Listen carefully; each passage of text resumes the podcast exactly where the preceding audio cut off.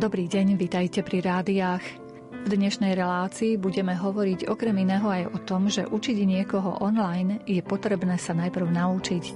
Vstúpime aj do sveta kresleného humoru s košickým výtvarníkom Ladislavom Tverďákom.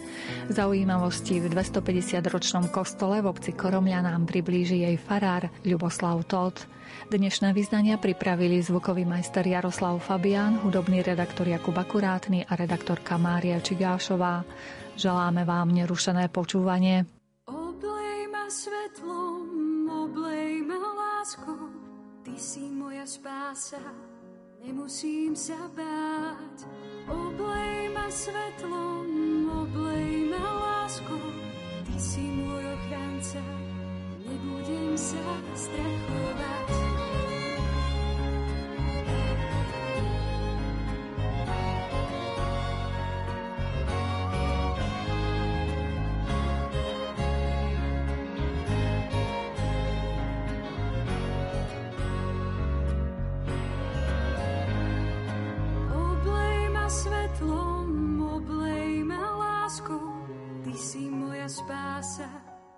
Nemusím sa báť. Oblej ma svetlom,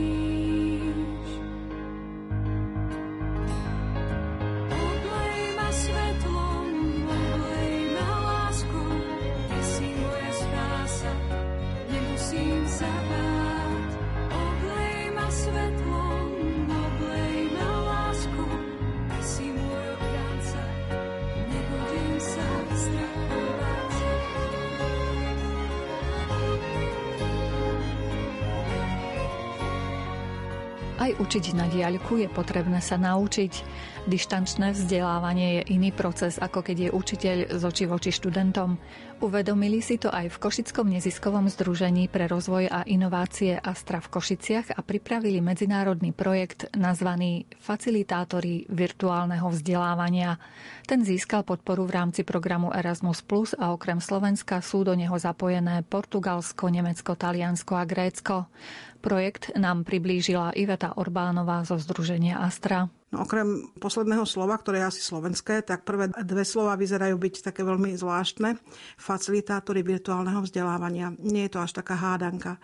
My sme sa aj vďaka tomu, že žijeme v 21. storočí, aj vďaka tomu, že COVID nás odohnal z prostredia, kde komunikujeme tvárov v tvár, teda osobne, nás vohnal do virtuálneho prostredia. Museli sme sa dostať s mnohými aktivitami z priameho kontaktu, z tried, z miestnosti, z zasadačiek sme sa museli dostať presťahovať do tzv. virtuálneho prostredia a komunikujeme sprostredkovane cez nejaké prostriedky informačnej a komunikačnej technológie.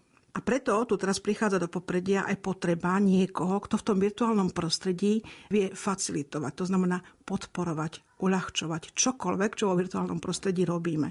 Či hovoríme o kurzoch, alebo hovoríme o priamej výučbe alebo o výučbe na základných, stredných a vysokých školách, alebo hovoríme o stretnutiach, o seminároch, alebo ako populárne, teraz populárne slovo používame, webinároch. Stále sa pohybujeme vo virtuálnom prostredí, kde potrebujeme mať okrem základných odborných zručností v danom predmete, povedzme, ak učím slovenčinu, alebo ak učím dopravné stavby, alebo ak mám tréning celoživotného vzdelávania v oblasti projektového manažmentu. Takže okrem týchto odborných vedomostí a zručností, každý tréner, každý učiteľ potrebuje mať ešte nejaký súbor zručností, tak, aby tú prácu učenie, tréning, ja neviem, tréning celoživotného vzdelávania, dokázal doručiť odberateľom, teda žiakom, teda účastníkom nejakej schôdze alebo mítingu, ako populárne hovoríme. A znovu pohybujeme sa vo virtuálnom prostredí. My nevidíme tých účastníkov.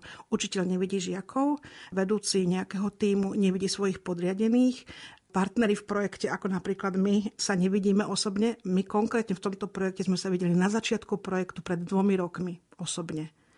Odvtedy sme nemali žiadny meeting, tak aby sme pracovali v jednej miestnosti. Stále sa pohybujeme v virtuálnom prostredí. A to virtuálne prostredie má svoje špecifika. Kým učiteľ v triede vidí, ako sa žiak tvári, ako sa baví, ako je sústredený, ako poslúcha alebo nasleduje jeho pokyny. V tom virtuálnom prostredí to vyzerá asi tak. Učiteľ je niekde, povedzme v triede, a jeho žiaci sú napojení rôznymi spôsobmi na tej hodine a sú povedzme na 35 ďalších miestach. Vieme, že dnešné deti, dnešní mladí sú veľmi, veľmi zbehlí pri využívaní všelijakých prostriedkov, sú znali virtuálneho sveta, ale Finta je v tom, že zvyčajne sa v tom virtuálnom svete buď zabávajú, alebo komunikujú, zriedka kedy sa učia. Nie sú zvyknutí na to, že toto prostredie je aj pre učenie. Čiže oni prenášajú všetky tie veci z toho neformálneho kontaktu so svojimi kamarátmi, povedzme do kontaktu s učiteľom.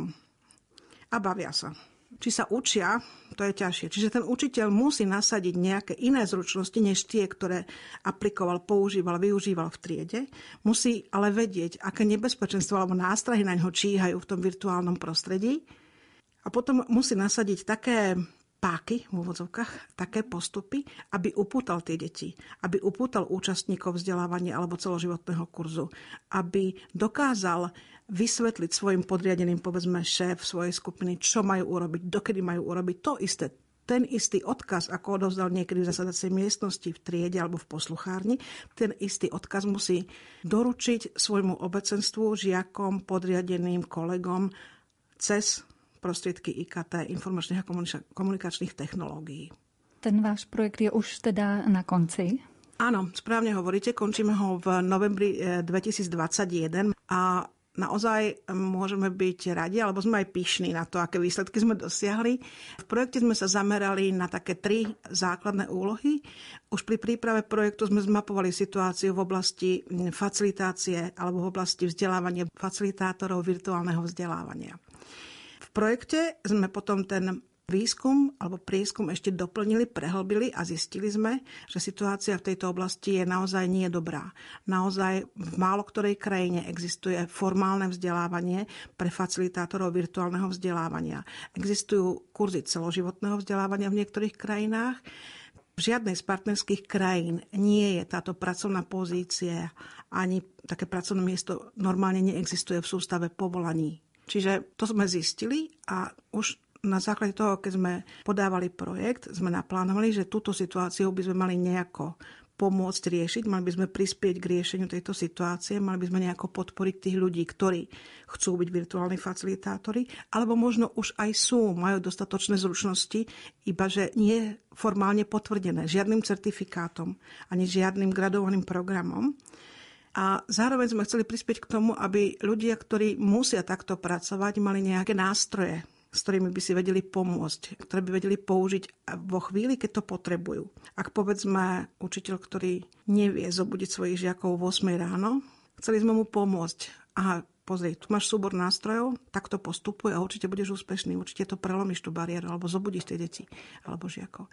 Čiže projekt sa sústredil na to, že na základe zozbieraných informácií o skutočnej situácii na poli virtuálnych facilitátorov alebo facilitátorov virtuálneho vzdelávania sme pripravili online kurz, kde sme sa zamerali na to, čo je to virtuálne vzdelávanie, aké zručnosti, vedomosti má mať facilitátor virtuálneho vzdelávania, aké technické prvky musí poznať, aké softvery, aké výužbové, virtuálne výužbové prostredia, aké LMS alebo Learning Management System, to znamená nejaký software, ktorý riadi to online vzdelávanie alebo pomáha, podporuje to vzdelávanie.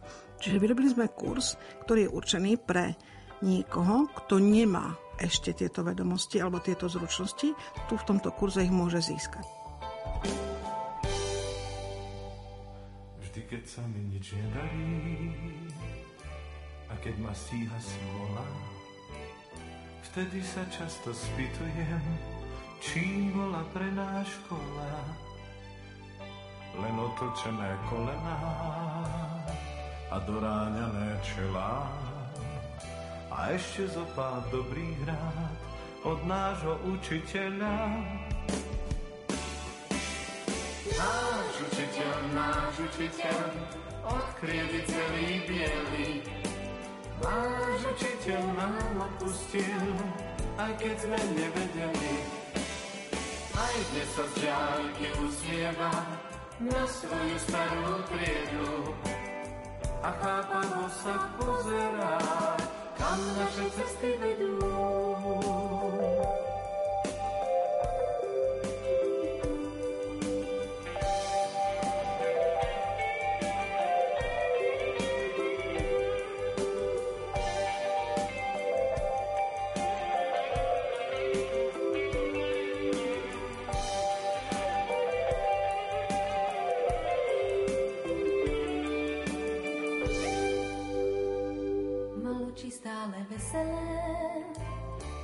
Keď bol bez nálady. A trochu šedí na sluchách, no nám sa vždy zdal mladý. Dnes to už môžem prezradiť, že naša trieda celá sa zalúbila po uši do nášho učiteľa. Náš učiteľ, náš učiteľ, ovláda každú tému, Náš učiteľ bol pravý muž a my sme mali trému. Aj dnes sa z ďalky usmieva na svoju starú priedu. A chápavo sa pozerá, kam naše cesty vedú.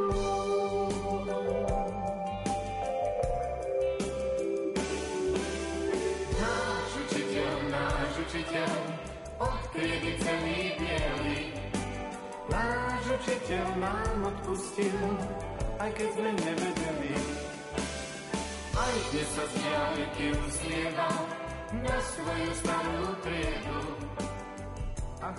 Potom sme v druhom kroku vytvorili digitálnu aplikáciu. Vytvorili sme súbor 60 rôznych nástrojov a techník na podporu tejto virtuálnej facilitácie. Ono to znie tak, možno, že nudne, ale fakt vôbec nie je. Pretože pri tej virtuálnej facilitácii hovoríme o tom, že ja potrebujem prelomiť bariéru. Tak ako sme sa rozprávali, kým učiteľ, ktorý vošiel do triedy, alebo tréner, ktorý má tréning celoživotného vzdelávania, príde, pozdraví sa, predstaví sa a začne komunikovať priamo osobne so svojou skupinou, tak sa teraz učiteľ alebo tréner napojí a povie, dobré ráno, počujete ma všetci? Nikomu nepadá spojenie? A teraz od niekoho sa mu dostane tej spätnej väzby odpoveď od niekoho nie. Niektorí reagujú okamžite, iní vôbec. Niektorí reagujú stále, iní sú stále ticho. Ten učiteľ musí vedieť, že toto sú nástrahy a musí vedieť, že musí zapojiť všetkých svojich žiakov, študentov, podriadených, účastníkov kurzu. Čiže on musí vedieť zmapovať tú situáciu a musí vedieť potom vybrať správny nástroj. A presne táto digitálna aplikácia mu toto ponúka. On vie, že si nastaví filter, že potrebuje nejakú aplikáciu alebo nejakú techniku, ako zaujať študentov, povedzme, a vyfiltruje si, že má 30 študentov, potrebuje ten nástroj maximálne na 10 minút, nájde si v tejto aplikácii pomocou rôznych filtrov takúto aplikáciu a rovno ju použije. Čiže je to veľmi užitočné, e, užitočný nástroj, užitočná aplikácia, bude voľne dostupná v angličtine aj v slovenčine. Čiže hoci kto, kto prejaví záujem, si to bude môcť pozrieť. Astra na svojej webovej stránke ponúkne linku, ktokoľvek voľne prístupne môže prísť, tak ako príde na web stránku vášho rádia, príde na web stránku alebo na miesto vo virtuálnom svete, kde bude aplikácia k dispozícii. Čiže tam tiež nájde ten súbor nástrojov? Áno. Áno, mm-hmm. každý nástroj má svoju kartu. Tie karty ako keby digitálne karty, ako niekedy boli v kartotéke, tak ako knižka v knižnici mala svoju kartu, tak má táto technika alebo nástroj virtuálnej facilitácie svoju kartu, kde mu povieme, v akej fáze by to mal použiť, či na začiatku alebo na konci, či vtedy, keď má problém alebo spor nebodaj eh, vo svojej skupine, koľko asi bude potrebovať času na to, aby túto techniku vedel využiť alebo tento nástroj vedel použiť, čo by mal očakávať od toho, aké zručnosti potrebuje mať on, ale aj jeho žiaci, študenti alebo účastníci meetingu, aby ten nástroj vôbec vedel uplatniť. Čiže naozaj na karte nájde všetky informácie úvodné, potom popis, ako ten nástroj má použiť a čo má očakávať od toho nástroja. Môžete nám jeden nástroj tak podrobnejšie trošku predstaviť? Napríklad chce zaujať ten učiteľ ráno o 8 tých študentov, čo by mohol urobiť? Áno, potrebuje ich povedzme zobudiť. A vezmeme si takých žiakov, ktorí sú takí zábavnejší, tak ak učiteľ povie dobré ráno žiaci, ako sa dnes máte, teraz mnoho z nich je možno ešte v posteli alebo v pyžame a nezaplo si ani len kameru, ak hovoríme teraz o súčasnej situácii, tak učiteľ povie, dobre tak, aby sme sa rozohriali, každý z vás teraz vstane od svojho počítača a kto najrýchlejšie donesie zelený predmet, nie je väčší ako 10 cm, ukáže mi ho na kameru. Čiže on ich donúti sa pohnúť, zbudiť ten záujem, súťaživosť zrejme a ešte môže povedať a za odmenu máte jeden bod písomka, neviem, niečo si vymyslí. A deti teda vstanú, utekajú, pretekajú sa, pretože sa chcú ukázať a zapnú kamery, pretože chcú dokázať, že tú úlohu splnili. Čiže napríklad takéto. Alebo, ak hovoríme vážnejšie, ak napríklad v skupine dospelých, eh, povedzme, dôjde ku konfliktu, že niektorý účastník rozpráva o riešení a druhý účastník mu povie, že teda toto je fakt nie je dobré riešenie a toto je úplná hlúposť No teraz e, máme dve možnosti. Buď e, ten tréner uplatní klasickú metódu, že teda rešpektujte sa a buďte slušní, alebo vie, že je vo virtuálnom prostredí, vie, že nedokáže tak riadiť tú situáciu, aby ten konflikt odstránil a navodil znovu spolupracujúcu atmosféru alebo atmosféru, kde sa ľahšie spolupracuje, tak povie, no fajn. Takže vy hovoríte, toto je riešenie dobré, toto riešenie je zlé. A teraz má nástroj ktorý uh, má svoj názov, má svoju kartu a ten nástroj mu povie, že spýtaj sa, jedného, čo by urobil, keby vymením pozície. Naozaj rôzne, rôzne nástroje. Ono to nie je úplne nové. Samozrejme, takéto nástroje vedia využívať aj facilitátori pri priamom kontakte. Iba, v tom virtuálnom svete je to dosť ťažšie a preto dôslednejšie sa musí e, ten facilitátor pripraviť. Preto to dnes nie je vôbec ľahké, ak učiteľ, ktorý je odborník vo svojom predmete, sa musí stať aj odborníkom pre prácu vo virtuálnom prostredí alebo tréner. Častokrát sa to robí tak, že máme dvoch ľudí, jedného odborníka na obsah alebo na predmet alebo na tú tému, na ktorú tréning je zameraný. A potom existuje druhý človek, druhá osoba, ktorého môžeme nazývať facilitátorom virtuálneho vzdelávania, ktorý pomáha nielen trénerovi a učiteľovi, ale aj tým účastníkom alebo študentom. Povedzme, ak máme graduované štúdium dlhšie, 2, 3, 4, 5 semestrov, to je jedno akého druhu, pri takomto štúdiu stále nastane moment, keď sa povedzme tomu študentovi nedarí a nepríde do triedy, pretože do triedy sa nedostane, pretože povedzme, že tá skupina je po celom svete. Nemusí to byť len COVID. Môže to byť aj taká zaujímavá téma alebo taká ojedinelá téma štúdia, že taká skupina študentov sa vytvorí povedzme raz za dva roky a sú po celom svete. To znamená, nemajú možnosť priamého kontaktu, nepríde do triedy a ne, nemôže sa spýtať, ako si to robil. A možno, že sa aj okúňa osloviť toho svojho spolužiaka priamo mailom. A dostane sa do situácie, keď mu nejde štúdium, nevie odovzdať zadanie, nevie sa dovolať učiteľa, tak má tam facilitátora. A teraz povie facilitátore, vieš čo, vzdávam, odchádzam a facilitátor mu povie, počúvaj, urob to, urob to, poďme sa stretnúť. Dáme takéto stretnutie virtuálne s tvojimi spolužiakmi. Pomôžem ti urobiť to. Znaviguje ho, podporí ho v tom kritickom momente. To znamená, ak hovoríme o facilitátorovi virtuálneho vzdelávania, je to niekto, kto uľahčuje, podporuje, ukazuje cestu, vysvetľuje, že netreba sa vzdať. Čo bude o 10 rokov? Budem kráčať rýchlým krokom spadá, že mi nenápadne čas, deň za dňom ticho kradne. Čo bude o 30 rokov? Nebudem už zdravý sokol. Miesto teba budem v rukách držať možno nášho vnúka.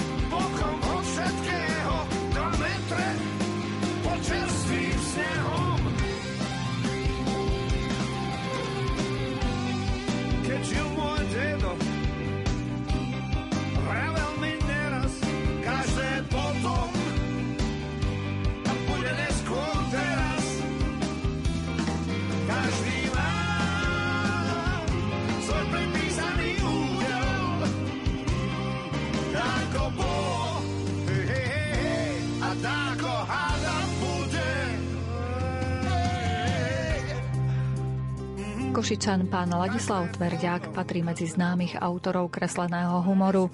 Počas viac než 4 desiatok rokov tvorivej činnosti nakreslil vyše 5000 vtipov. Venuje sa však aj voľnej tvorbe, hlavne maľovaniu obrazov. Jeho úplne prvý kreslený vtip uverejnil v roku 1966 motoristický časopis Stop. S pánom Ladislavom Tverdiakom sme sa porozprávali aj o význame umenia v živote človeka. Máte pravdu, je to tak, ako hovoríte, lebo naozaj, pokiaľ by to nebolo tak, tak ešte dodnes by sme sa hompalali na konáriku a jedli banány. Čiže tak nám treba, už to nerobíme.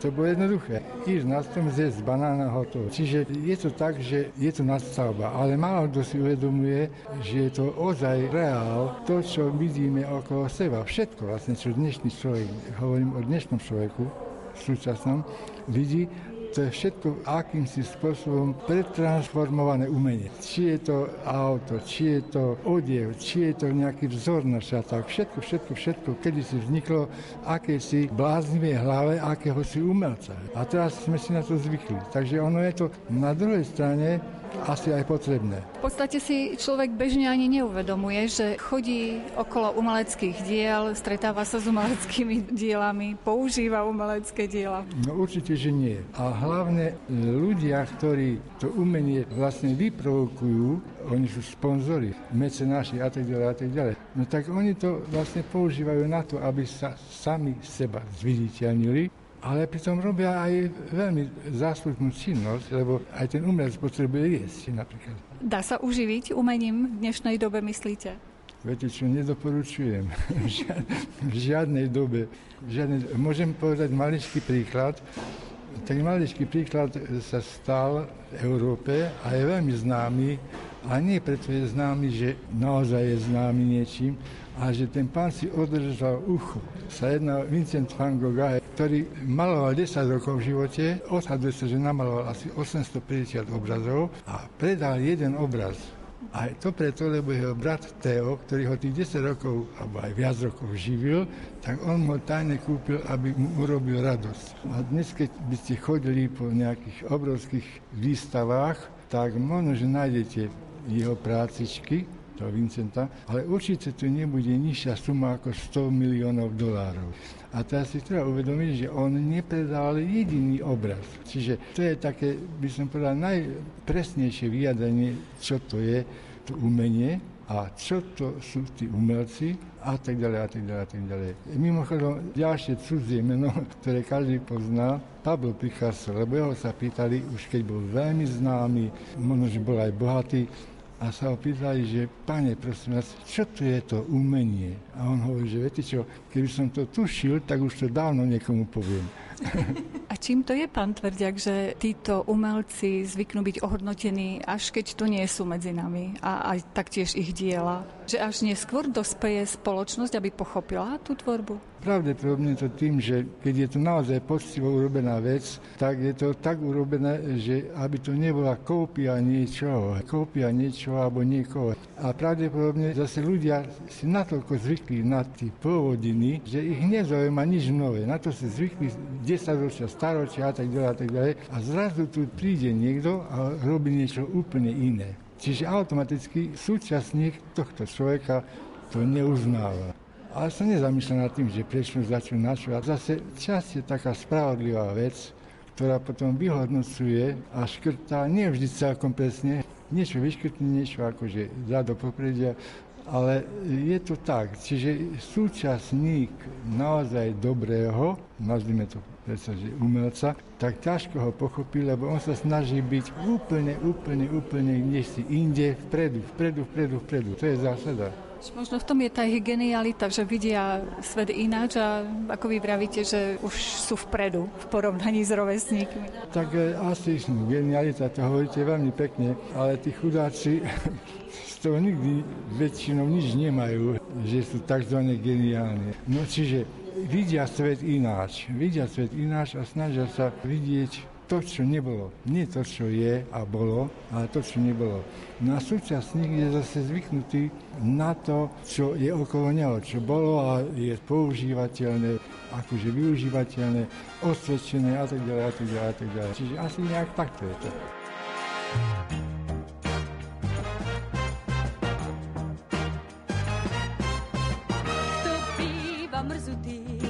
Je väčšine pre mňa záhadou. Mne smútok nechutí, mám slnko s dobrou náladou. Oh, oh, oh. už mierí cez prúdy. Plno svetla ako útliší. Mne smútok nechutí, Rád mám ľudí, ktorých žiari vtip.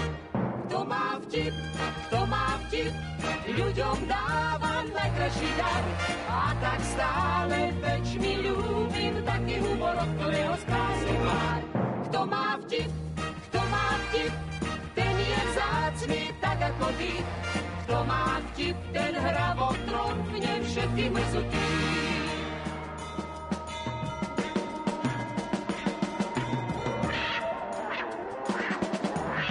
K nám ráno priletí s dobrou náladou.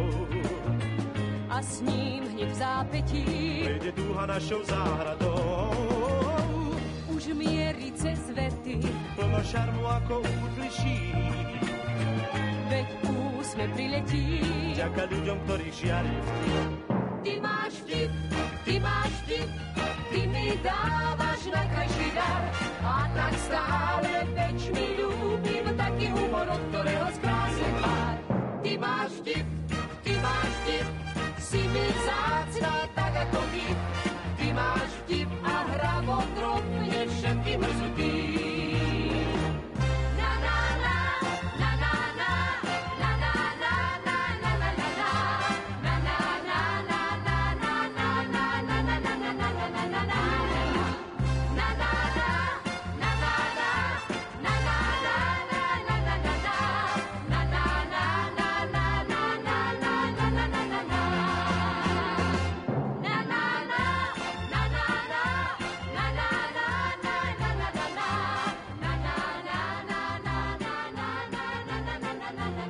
Keď sa tak pozriete na nejakých umelcov z minulosti, máte nejaký taký bližší vzťah k niekomu? Koho diela vás tak najviac oslovujú? Ťažko povedať, lebo od malička som akýsi vzťah mal a vtedy ma e, na, sa, samozrejme, že oslovali tie mená, ktoré boli všeobecne už uznávané, poviem meno Michelangelo, Leonardo da Vinci a tak ďalej, a tak ďalej. Ale oni aj teraz predstavujú absolútnu špičku, e, by som povedal, našej civilizácie v umení. No a potom postupne sa k tomu pridávali ďalší a ďalší a ďalší a ďalší a dnes už nestačím sledovať.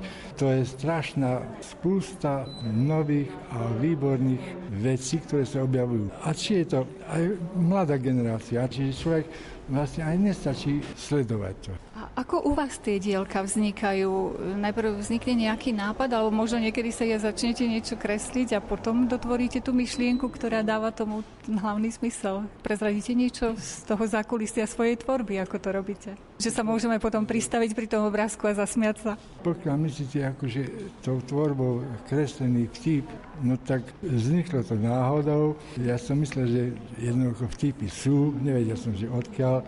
Potom som mal zrazu spolužiaka, ktorý kreslil tie vtipy a vtedy som začal skúšať aj ja. Samozrejme, že to boli totálne nezmysly. No ale postupne, keď človek pri tom vydrží, tak to začína sa to nejakým spôsobom rysovať. A čo sa týka námetov, tém, niekedy človek dostane tému, že dostane úlohu, že na túto tému mi urobí niečo vtipné, alebo niekedy ho aj napadne niečo a nevie, že odkiaľ, aj zrazu ho to napadne. Ten okamžitý nápad má jeden háčik, keď človek, napríklad ja, nemám taký čas u seba, papier, pero, a to nenapíšem, tak za 10 sekúnd je to fuč. Takže nosiť so sebou pero papier, aj na záhradku. To je zásada, to je zásada, absolútna zásada a bez toho sa to nedá. Pri tej tvorbe používate aké náčinie? Aj štetec? Nakoľko je to, vychádza to z novinárskej kresby, to znamená, že z péro kresby, ja sa snažím používať poctivé péro. Péro to znamená, že niečo také, čo treba namočiť do atramentu, pretože sú dnes aj modernejšie prostriedky, napríklad fixka, ale tu nie je to pravé. Pokiaľ človek chce vyprodukovať čiaru, tá čiara musí žiť, dýchať nikdy to neurobí s fixkou, nebude to tá čiara. A kým to urobí s perom, tak sa teda dostatočne nasedí na svojej zadnej časti. Keď ste tvorili tvorbu počas komunizmu, nestalo sa vám, že niekto bol dotknutý, predsa len v tej satíre sa mohol nájsť a nerobili vám nejaké prieky vtedajší svetovládcovia? To vtedy bolo pomerne jednoduché, lebo všade, kde sa objavovala nejaká kresba, tak bola redakčná rada a tá redakčná rada to preosievala a preosievala a niekedy síce niečo nezbadala, ale mne sa osobne nikdy nestalo, že by sa niekto bol urazil. Skôr ľudia z určitých situácií urobili obrovskú bublinu, ktorá náhodou. Poviem príklad. Mal som uverejnený vtip, Košický večer. Na prvej strane bola akási fotka Leonida Brežneva.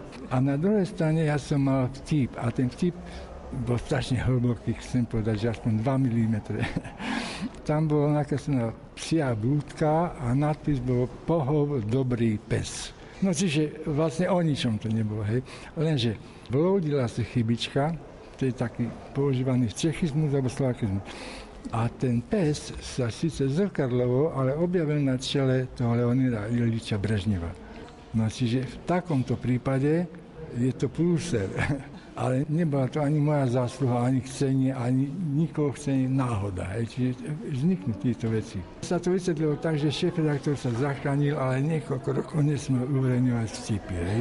A dokonca tento prípad, konkrétny tento môj, sa vraj prednášal na Vysokej škole novinárskej ako odstrašujúci príklad. Okrem tvorby, čomu sa ešte venujete? Spravili ste, že športujete niečo také ako záhradka máte, kde by ste niečo pestovali? Vo svojom voľnom čase? Záhradku som mal e, prenajatú, mala asi rozmer asi 10x10 metrov, to znamená, že celý ár skoro.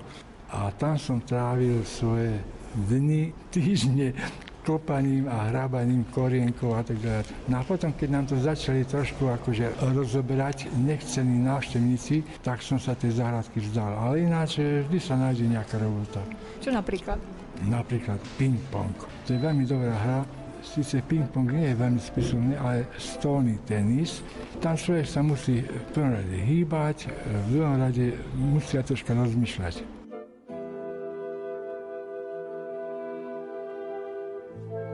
Měli jsme dva hrníčky, čtyři talíře, vyzdobené sluníčky, přímo od malíře, cukru na pět hromádek, čtyři knížky pohádek, dva prstínky na splátky, prázdné přihrádky.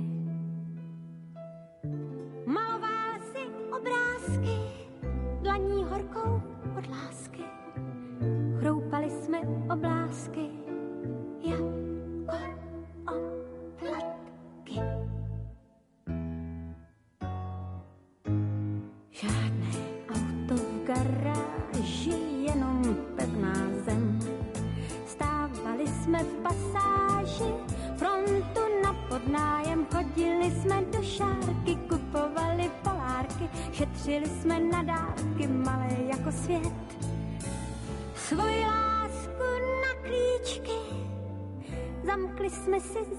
zavíčky, nosila jsem střevíčky, sedm krásných let.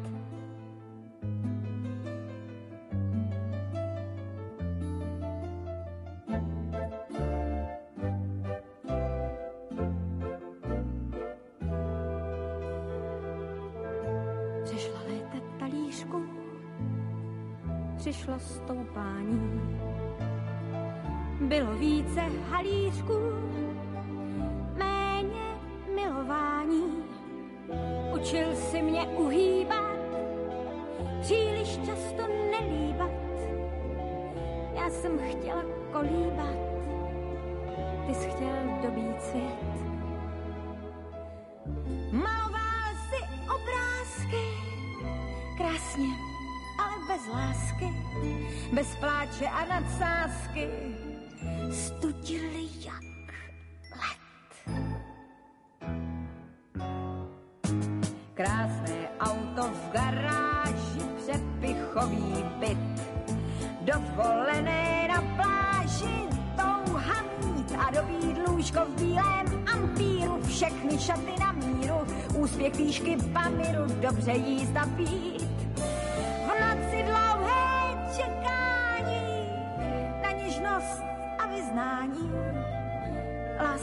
není k dostání, láska musí žít. Já vím, teď mi řekneš, že se vůbec nic nezměnilo. Že prostě přišlo to, co jsme si kdysi dávno vysnili. Ale to ne. Tohle jsme přece nechtěli. Vždyť my vlastně tu naši lásku den pod ní prodáváme za úspěch. Za nový koberec do přecíně. Za novou značku auta. Za, za exotické diapozitivy naší báječné dovolené. Proč mi někdy nekoupíš třeba polárku?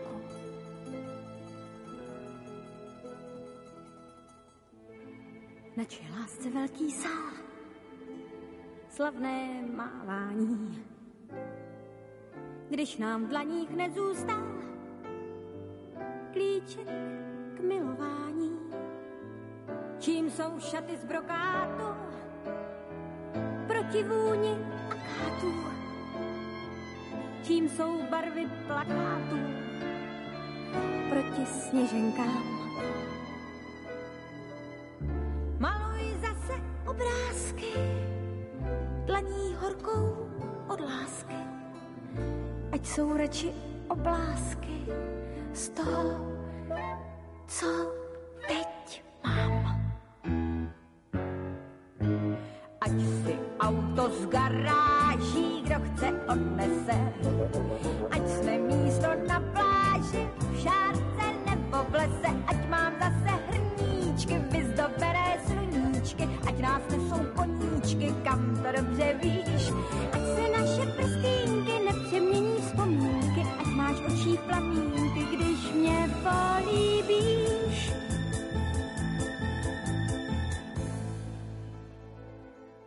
Kostol v obci Koromľa v Sobraneckom okrese si pripomína 250 rokov svojej existencie a kto ho navštíví, môže získať plnomocné odpustky.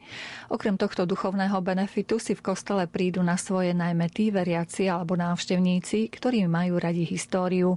Nachádza sa tu totiž množstvo skvostov. O všetkom nám porozpráva farár tejto grecko-katolíckej farnosti Ľuboslav Tóth. Bol by som rád, keby teda ľudia, či už zo západného alebo stredného Slovenska, alebo aj z východného, ale trošku ďalej od Koromle, lebo ona je vlastne až na, to je takmer hraničiaca e, dedinka, obec. Za nami už sú len Petrovce, moja filia a už je hranica. Čiže srdečne by som ich privítal a ukázal im chrám, ktorý tento rok jubiluje, lebo máme 250 rokov chrámu. Získali sme plnomocné odpustky pre tento chrám a tak keď zavítajú do farnosti Koromla, tak môžu navštíviť tento chrám a zároveň zúčastniť sa Svetej liturgie, ktorá je viac menej v zimnom období o 17. hodine a môžu získavať plnomocné odpustky. Potom by som ich zaviedol na krížovú cestu, ktorá je postavená a dokončená, teda posvietená bola roku 2017 vladykom eh, Milanom Chauturom, terajším emeritným biskupom a je to naozaj bázam na dušu. To je pre našich veriacich a verím, že aj pre ostatných ľudí z rôznych kútov Slovenska. Keď tam zavítajú, tak nájdú taký bázam na tú dušu, taký pokoj, ktorý môžeme získať naozaj tej Božej prírode v tom Božom chráme. Preto odporúčam navštíviť túto krížovú cestu. Má 14 zastavení a nad 14. zastavením potom aj bohoslužobný priestor, kde slávime minimálne dvakrát do roka Svete liturgie v lete a potom v septembri v takomto čase. Aj teraz e, mala byť e, Hubertovská, teda Sveta liturgia, ako ju nazývame, ale kvôli pandemickým e, opatreniam bola zrušená. Čiže každý rok máme túto Svetu liturgiu na počas svätého Huberta. Organizujú naši poľovníci, lebo máme aj tieto teda zložky v obci. Poľovnícke združenie, potom tam máme Urbariat, Úniu žien, taktiež dobrovoľný hasičský zbor, tiež v obci funguje aj klub dôchodcov a vždy sa stretávame a veľmi príjemné posedenie so všetkými zložkami a všetky zložky sa zapájajú do rôznych akcií. Aj pani starostka, aj či už robíme Deň úcty k starším oktobri, teraz tiež je trošku okleštené kvôli pandémii, ale naozaj všetky zložky fungujú a je tam veľmi dobrá spolupráca aj ja, aj pani starostka, aj ako kňaza a starosta alebo starostka obce, so všetkými teda vychádzam maximálne. Máme naštandardné dobré vzťahy, lebo takáto spolupráca má byť medzi svetskými inštitútmi a cirkvou. Takže sa teším. A títo ľudia, keď zavítajú to Koromle, cesto si môžu tiež obzrieť nádherné vinice, alebo tiež starobilý chrám aj v Tibave, v Vojnatine, v tých už spomínaných Petrovciach, ktorá je posledná obec pred hranicou s Ukrajinou, tak sú tam nádherné rybníky. Áno, aj tam môžu zavítať. Čiže je tam toho, myslím si, že dosť. A potom samotná príroda, ísť na prechádzku do lesov a či už kto má rád huby, môže nazberať si hryby, dubáky a iné, teda to, čo Pán Boh nám dáva z Božej prírody. Ste spomínali rôzne spoločenské alebo zaujímavé združenia. Oni keď majú nejakú akciu, nejaké podujatia, tak to spájajú aj s tým duchovným rozmerom, že treba si aj sveta liturgia. Pritom... Áno, ďakujem pekne aj tuto, za túto otázku. Je pravda, že už niekoľko rokov organizujeme e, tiež e, niekde hore, teda za dedinu. Niekedy to bolo v obci na ihrisku, ale odkedy už máme kežovú cestu, tak vždycky je sveta liturgia a potom je spojená súťaž vo varení gulášu. Takže všetky tie zložky, ktoré som spomínal, či už Unia žien, klub dôchodcov, poľovnícke združenie Urbariat, lebo aj Urbariat tam pôsobí, e, potom teda cirkevný zbor. Títo všetci varia guláš a potom e, v závere sa vyhodnotí, kto získal prvú cenu všetci sú spokojní, všetci sa dobre dosytá napávame, celá obec je tam, všetci ľudia sú pozvaní z obce, takže je to v súčinnosti spolupráci s obecným úradom, s poľovníckým združením, s urbárskou spoločnosťou a naozaj to takto funguje a je to veľmi pekné. A kto navarí, pán Farár? Áno, v každej zložke majú teda svojich ľudí, a vyberieme troch, štyroch ľudí, ktorí ten guľaš varia.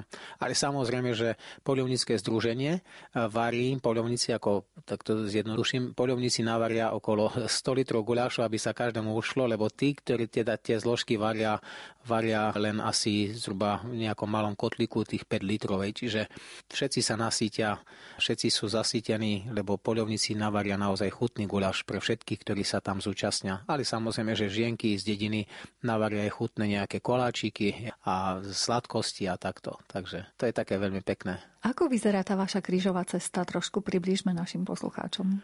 Krížová cesta, začala sa nejaká tá myšlienka rodiť, keď som bol v Medjugorji a keď sme boli na križovaci, vždy ma to tak nejak fascinovalo, oslovilo, že predsa tá krížová cesta, po ktorej kráčal pán Ježiš Kristus, náš Boh a Spasiteľ, a získal nám na kríži veľké milosti a nám otvoril brány raja svojou smrťou a zmrtvýstaním. Takže aj mňa táto myšlienka Medjugorji, teda stále som sa s ňou zahrával. Čo keby sme aj my v Koromli urobili takúto teda križovú cestu? A z okolností pán doktor Emil Nebesník, ktorý bol e, toho času predsedom poľovnického združenia, teraz je predsedom Urbarskej spoločnosti, tiež prišiel s tou myšlienkou, že aby sme vyčlenili revír urbárskej spoločnosti od rolnického družstva, tak aby taká bola hranica. A hovorí, tam bude tá hranica neutrálna, bude to teda cirkevná pôda, to územie a aby sme išli do tej krížovej cesty. Tak veľmi som sa tešil a hovorím, že keď jeden človek sníva sen, tak je to iba sen. Keď snívajú dvaja, tak stáva sa to skutočnosťou. A potom aj pán predseda družstva, pán inžinier Pavol Fečík, tiež dopomohol k tomu, že išli sme do terénu a sme vymezili presne teda tie, tie hranice tej križovej cesty a tak niekedy v roku 2015-16 sa začalo s tými prácami a v 2015 tak už bola posviacka samotného veľkého asi trojmetrového, môže štvormetrový kríž e, veľký na začiatku križovej cesty ktorý tiež posvietil vladyka Milan Chautur. A potom sme práca pokračovať ďalej vozili sa veľké balvany, doslova nekamen, to sú balvany, ktoré vlastne predstavujú zastavenia. Vyrili sme do nich e, rímske číslice, ano, od 1 až po 14 a dal som zhotoviť na takých e, ramorových doskách, to už bol som za jedným pánom v Sobranciach, volá sa pán Ihnát, ktorý teda má takú firmu, pracuje s kameňom a so žulou a taký viac menej odpad a veľmi nám vyšiel ústrety. Dali sme tam k tým číslicám aj nalepiť e, na tie balvány také doštičky e, z toho mramoru alebo zo žuly, čo je asi mramor a tam sme dávali potom e, aj nadpisy každého zastavenia. Čiže je to veľmi také pekné, veľmi také aj dojímavé a, a zaujímavé zároveň. A ľudia sa tam radi chodia modliť, hovoríme, Vladyka Milan Chautok sa sám modli tam krížovú cestu a bolo veľmi veľa ľudí a už sme si tak teda zvykli, že máme tam tie modlitby krížovej cesty na Veľký piatok.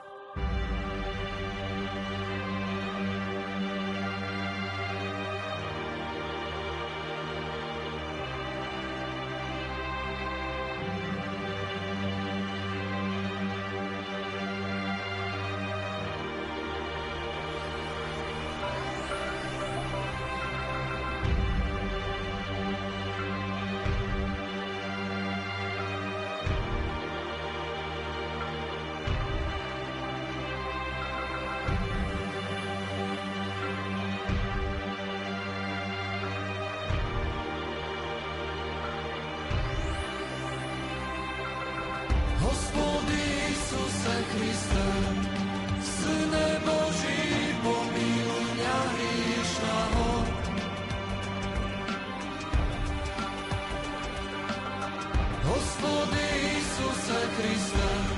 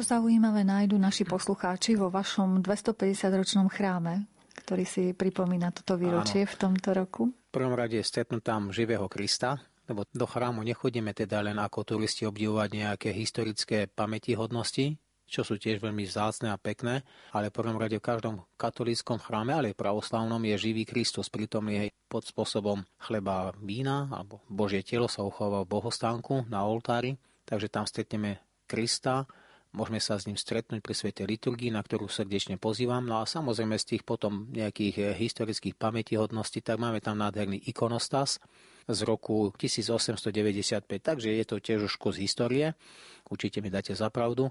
Takže ikonostas je veľmi pekný. A taktiež sú tam rôzne starobilé knihy, napríklad máme zásny evaneliár z roku 1690 1690, to je tiež unikátne dielo, 1690, keď zavítajú do nášho chrámu títo putníci z rôznych kútov Slovenska, tak tam ho určite nájdu, lebo teraz sme urobili pre neho čestné miesto, nájdu ho na takom teda vyvýšenom akomsi podstavci. Máme tam potom aj mladší evaniliár, ten je z roku 1915 a nedávno, keď som bol na povale chrámu, lebo sme potrebovali niečo teda tam trošku opraviť a nakoľko nám zatekalo, tak sme tam boli s jedným pánom, ktorý teda mi prišiel pomôcť. A z okolností som našiel nádherný kríž, naozaj veľmi nádherný. Teraz jeden pán majster ho reštauruje, opravuje a ten by mohol byť z roku tiež 1890 a je zaujímavý tým, že teda na jednej strane je Ježiš Kristus, náš Boh a Spasiteľ a z druhej strany je znázornená Matka Božia. A veľmi nádherné také ľudové motívy. Je naozaj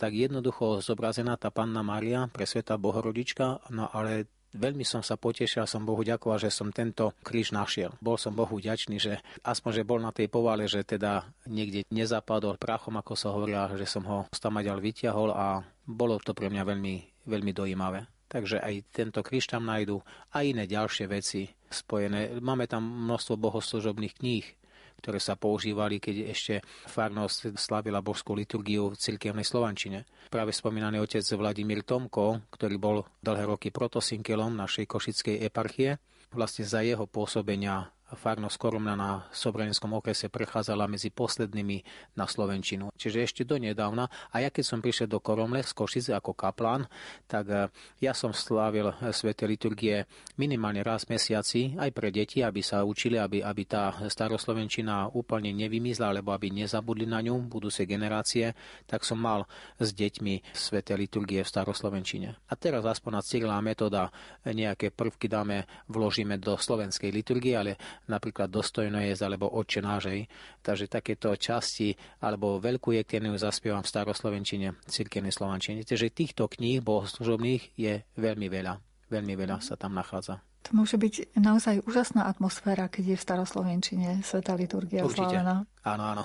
Ja vždy hovorím, že staroslovenský alebo cirkevno-slovanský jazyk a vôbec ruský jazyk eh, alebo aj ruština je veľmi ľubozvučným jazykom. To je úplne vyznieva ináč, že tie melódie, spevy, aj modlitby ako v slovenčine. Že by slovenčina nebola pekná, je krásna a vážim si slovenský jazyk a všetkých tých, ktorí teda pracovali na formovaní všetkých štúrovcov áno, a, a ďalších velikánov, ale cirkevná slovančina má niečo do seba má niečo do seba. Prejme, keď sa stretnete ako zbory na nejakom medzinárodnom podujatí, tak asi tá staroslovenčina spája všetky tie zbory, hoď si pochádzajú možno aj z Austrálie. Presne tak. Áno, staroslovenčina naozaj a hlavne tie chrámové zbory skutočne spája. Keď sme chodili s našim veľkým zborom a bolo tých akcií veľmi veľa, aj rôznych podujatí, tak eh, skutočne všade vyznevala tá staroslovenčina. To je niečo úžasné.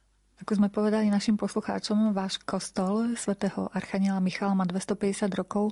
Plánujete nejaké reštaurovanie nejakých častí, alebo je teda v dobrom stave ten váš kostol?